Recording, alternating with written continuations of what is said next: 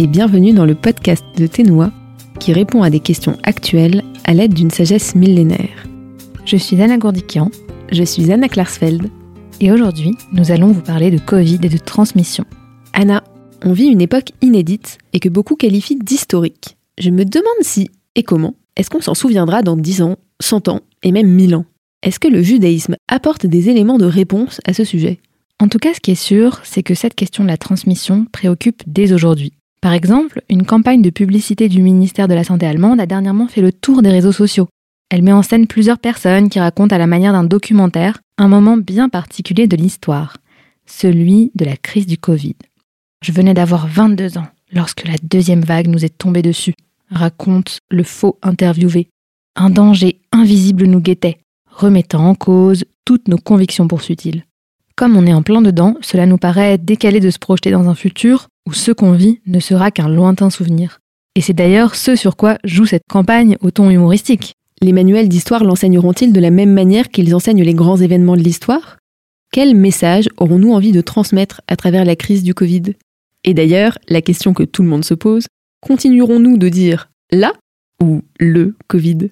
Oui, on n'en est pas là du tout, mais cette question se pose dès à présent. Et on le voit à travers cette campagne, bien que humoristique, elle est une préoccupation. Figure-toi que les textes de la tradition juive ont beaucoup de choses à dire à ce sujet. Ce souvenir, Zachor, est un commandement central de la religion juive. Et certains passages de la Bible, comme la sortie d'Égypte, peuvent nous éclairer sur les moyens de la transmission. Alors, replongeons-nous dans ce moment de la sortie d'Égypte. Mais un tout petit peu avant que les Hébreux n'atteignent la mer des Joncs. Alors que les neuf plaies ont déjà frappé l'Égypte et les Égyptiens, Dieu s'apprête à en infliger une dernière, puis à faire sortir les Hébreux de la terre de Pharaon. Mais avant même que la mort des premiers-nés ne soit effective et que les Hébreux n'aient pu se mettre en chemin vers la mer, Dieu s'adresse à Moïse et à Aaron en leur indiquant la date précise et le rituel qu'ils devront accomplir pour la fête de Pessah, célébrant donc la sortie d'Égypte qui n'a toujours pas eu lieu. Attends, attends, attends. Comment ils pouvaient transmettre quelque chose qui ne s'était pas encore passé?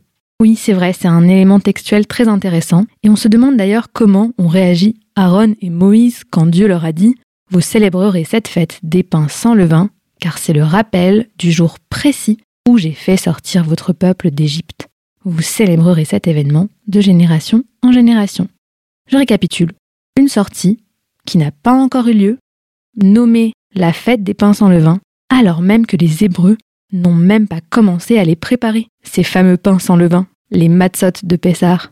L'histoire vécue paraît donc aussi importante que l'histoire racontée. L'importance de son récit prévaut même sur l'action. En fait, l'action de la sortie d'Égypte occupe seulement deux ou trois versets, bien moins que les indications relatives au récit de cet événement.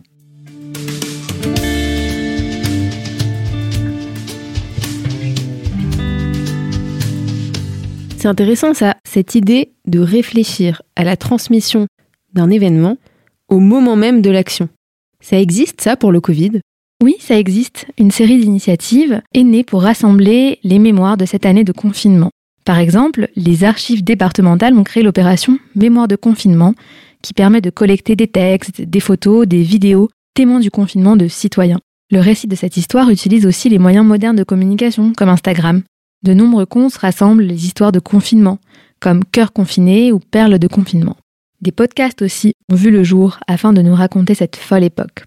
Sur France Culture, on peut écouter Confinement Vôtre, qui part à la rencontre de personnalités qui se confient sur la situation qu'elles vivent. Encore une initiative parmi tant d'autres, des ouvrages pour les enfants qui ont vu le jour, comme Pour toi, le confinement, c'était comment? Cette initiative particulièrement montre l'importance de transmettre dès à présent cette mémoire aux plus jeunes. D'accord, donc on a des récits. Mais est-ce que cela suffit? Le récit est un élément essentiel. Mais pour revenir au judaïsme, on peut ajouter un autre élément crucial, le rituel. On a parlé de l'épisode de la sortie d'Égypte plus haut. Et le rituel est l'un des premiers éléments donnés par Dieu à Moïse et à Aaron avant de les faire sortir du pays de Pharaon. Il leur dit Dites à toute la communauté d'Israël, le dixième jour de ce mois, procurez-vous un agneau ou un chevreau par famille ou par maison. Il fait donc référence au sacrifice de l'agneau pascal, qui est encore aujourd'hui représenté sur le plateau du Céder lors de la fête de Pessar. Il y a quelques instants, nous avons parlé du commandement de Zachor. Ce commandement est accompagné d'un coéquipier, Chamor, garder. Zachor Veshamor, se souvenir et garder, que l'on retrouve d'ailleurs dans le chant de l'accueil du Shabbat, les Chadodi, correspondent aux deux grands principes de la transmission.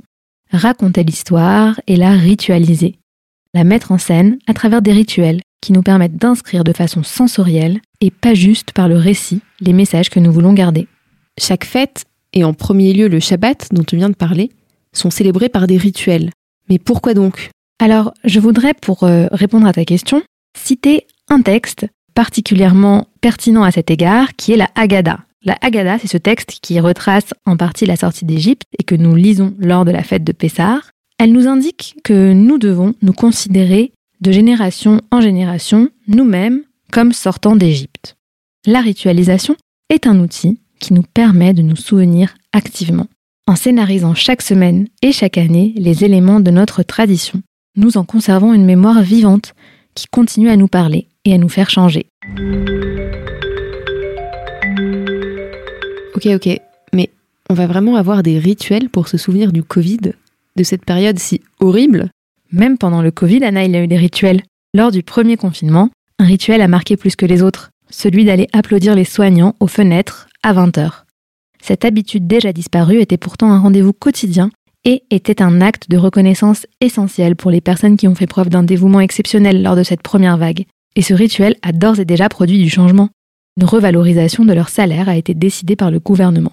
Il y a un autre rituel, plus rudimentaire dont on pourrait parler, le lavage minutieux des mains. Rituel incontournable de notre époque qui était avant réservé aux médecins et au personnel hospitalier, il est aujourd'hui connu et pratiqué par une majorité de la population pour éviter au-delà du Covid la propagation d'autres virus et donc mieux se protéger soi-même et mieux protéger les autres. Il nous rappelle d'ailleurs celui du Netilat Yadaim, l'ablution rituelle des mains. D'accord. Donc si je résume, on a le récit et le rituel pour raconter le grand confinement de 2020. Mais si c'est ça qui nous reste, si ce sont des archives et des rituels de lavage de mains, ça sera quand même un peu ennuyeux, non? Oui, complètement. Et nos sages n'ont pas manqué d'imagination d'ailleurs pour agrémenter les histoires bibliques déjà existantes. Ils ont inventé les midrashim, des histoires rabbiniques qui complètent le récit biblique et qui racontent ce qu'il se serait passé en off. Ces histoires sont d'ailleurs très souvent confondues avec le texte biblique lui-même. Je vous donne un exemple. Lors du don de la Torah, le ciel grondait, et la scène décrite dans les versets de la Bible était impressionnante.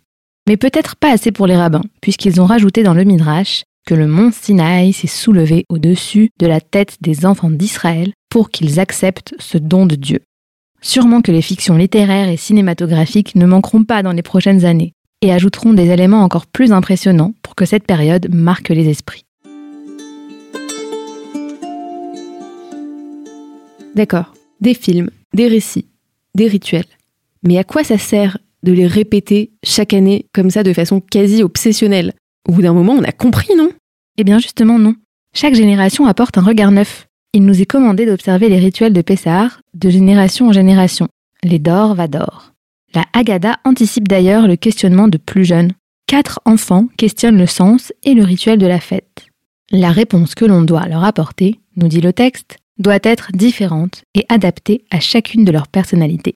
La transmission de la mémoire est essentielle pour les générations futures, mais aussi pour nous, afin que ces générations nous questionnent et apportent peut-être un changement pour le meilleur.